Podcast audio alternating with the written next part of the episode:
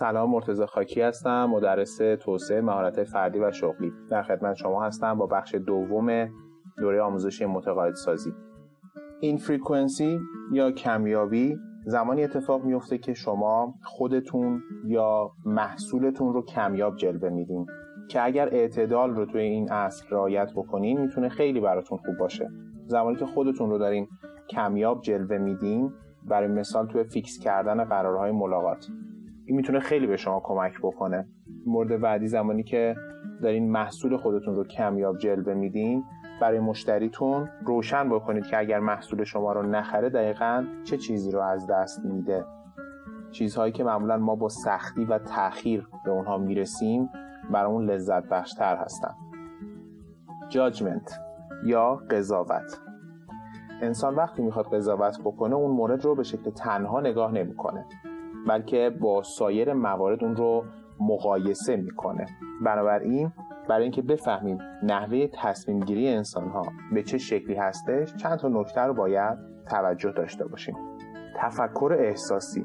این رو همیشه خاطرتون باشه قضاوت انسان ها بیشتر از اینکه منطقی باشه احساسی است. بنابراین تفاوت ها و اختلاف هایی که مردم می‌بینن صرفا بر اساس برداشت ها و تصورات اونهاست و ممکنه واقعی نباشه.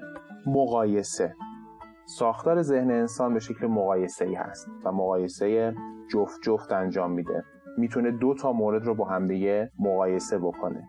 زمانی که شما یک لیست از راهکارها و انتخابها جلوی مخاطبتون قرار میدین عملا انتخاب اون رو سخت می‌کنین. چون لیست خلاصه سازی میشه تا در نهایت به دو تا انتخاب برسه که مخاطبتون بتونه از بین اون دوتا بهترین رو انتخاب بکنه. بنابراین قرار دادن یک لیست بلند بالا از انتخاب ها و راهکارها جلوی مخاطبتون می‌تونه مضر باشه.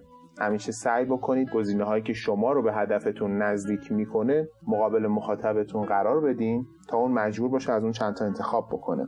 این رو هم بهش توجه داشته باشید که تمام انسان ها زمانی که می‌خوان تصمیم بگیرن یک ایدئالی رو در ذهن خودشون دارن که اون مورد رو با اون ایدئال مقایسه می‌کنن. خلاصه مطلبی که اگر می‌خواین قضاوت یک شخصی رو تحت تاثیر قرار بدین و اون رو به سمت خواسته های خودتون نزدیک بکنین باید بفهمین طرف مقابلتون چه معیار یا الگوی مقایسه‌ای در ذهنش داره. گزینه هایی که پیش روی مخاطبتون قرار میدین رو بر اساس اون معیار تنظیم بکنین تا احتمال موفقیت شما بیشتر باشه. Favor exchange یا تبادل خوبی. زمانی که شما چیزی رو به طرف مقابلتون میدین عملا اون شخص رو مدیون خودتون می‌کنین. اون شخص توی ناخداگاهش خودش رو مدیون شما می‌بینه. از این ترفند شما می‌تونید استفاده بکنین تا به خواسته های خودتون برسین. سه تا کار انجام بدین. چیزی رو به طرف مقابلتون بدین که براش مهمه. مورد بعدی ممکنه جبران لطف شما بلافاصله صورت نگیره. بنابراین صبر بکنید و خرابش نکنید و مورد آخر لطف شما تا زمانی معتبره که به شکل مستقیم بهش اشاره نکرده باشین مورد چهارم استابیلیتی یا پایداری هست. همه ما دوست داریم گفتار و رفتارمون در طی زمان ثابت باشه. اگر من توی مذاکره یا نه توی زندگی خودم یه موردی رو مرتبا بهش اشاره بکنم خودم رو مقید می‌دونم که اون مورد رو انجام بدم. از این طرفا شما می‌تونید استفاده بکنید به این شکل یک موافقت مقطعی یا یک موافقت کوچیک از طرف مقابلتون بگیرین و با این کار اون رو مقید می‌کنید به اینکه به خواسته بعدی شما هم جواب مثبت بده. باید بتونین مخاطب رو وادار بکنین که یه نکته هر چقدر کوچیک در راستای نظرات شما بگه و اون نکته مثبت باشه. اون رو درگیر این اصل بکنین تا باعث بشه نظر اولیش رو با نظر شما تطبیق بده. و مورد آخر قدرت بستری هست. مواردی هستن که انسان ها به شکل پیشفرض به اونها احترام می‌ذارن. شما وقتی یک پلیسی رو توی خیابون می‌بینید شاید حتی ازش کارت شناسایی هم نخواید. به اون اعتماد می‌کنید چون اون پلیسه. شما وقتی وارد اداره میشید و کسی رو توی لباس فرم اون اداره می‌بینید به اون اعتماد می‌کنید چون اون شخص لباس فرم پوشیده. چند تا مورد هستش که قدرت بسری به شما میده.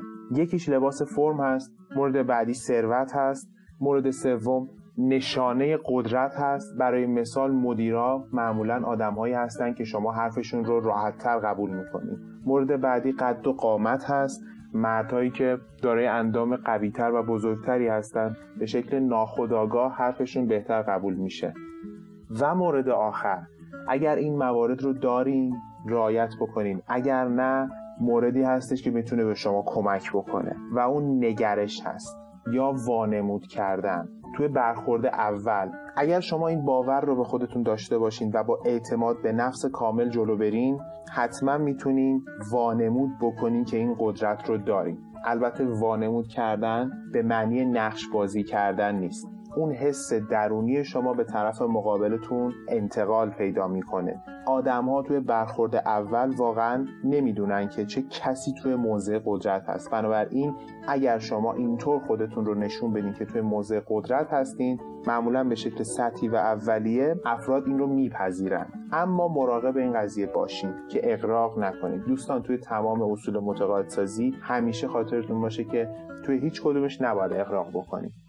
خب این بخش از آموزشمون تموم شد. امیدوارم که مفید بوده باشه. ادامه این آموزش و همینطور دوره های دیگر می‌تونید از وبسایت من به آدرس مرتزا خط تیره خاکی و همینطور شبکه های اجتماعی دنبال بکنید. خدا نگهدار.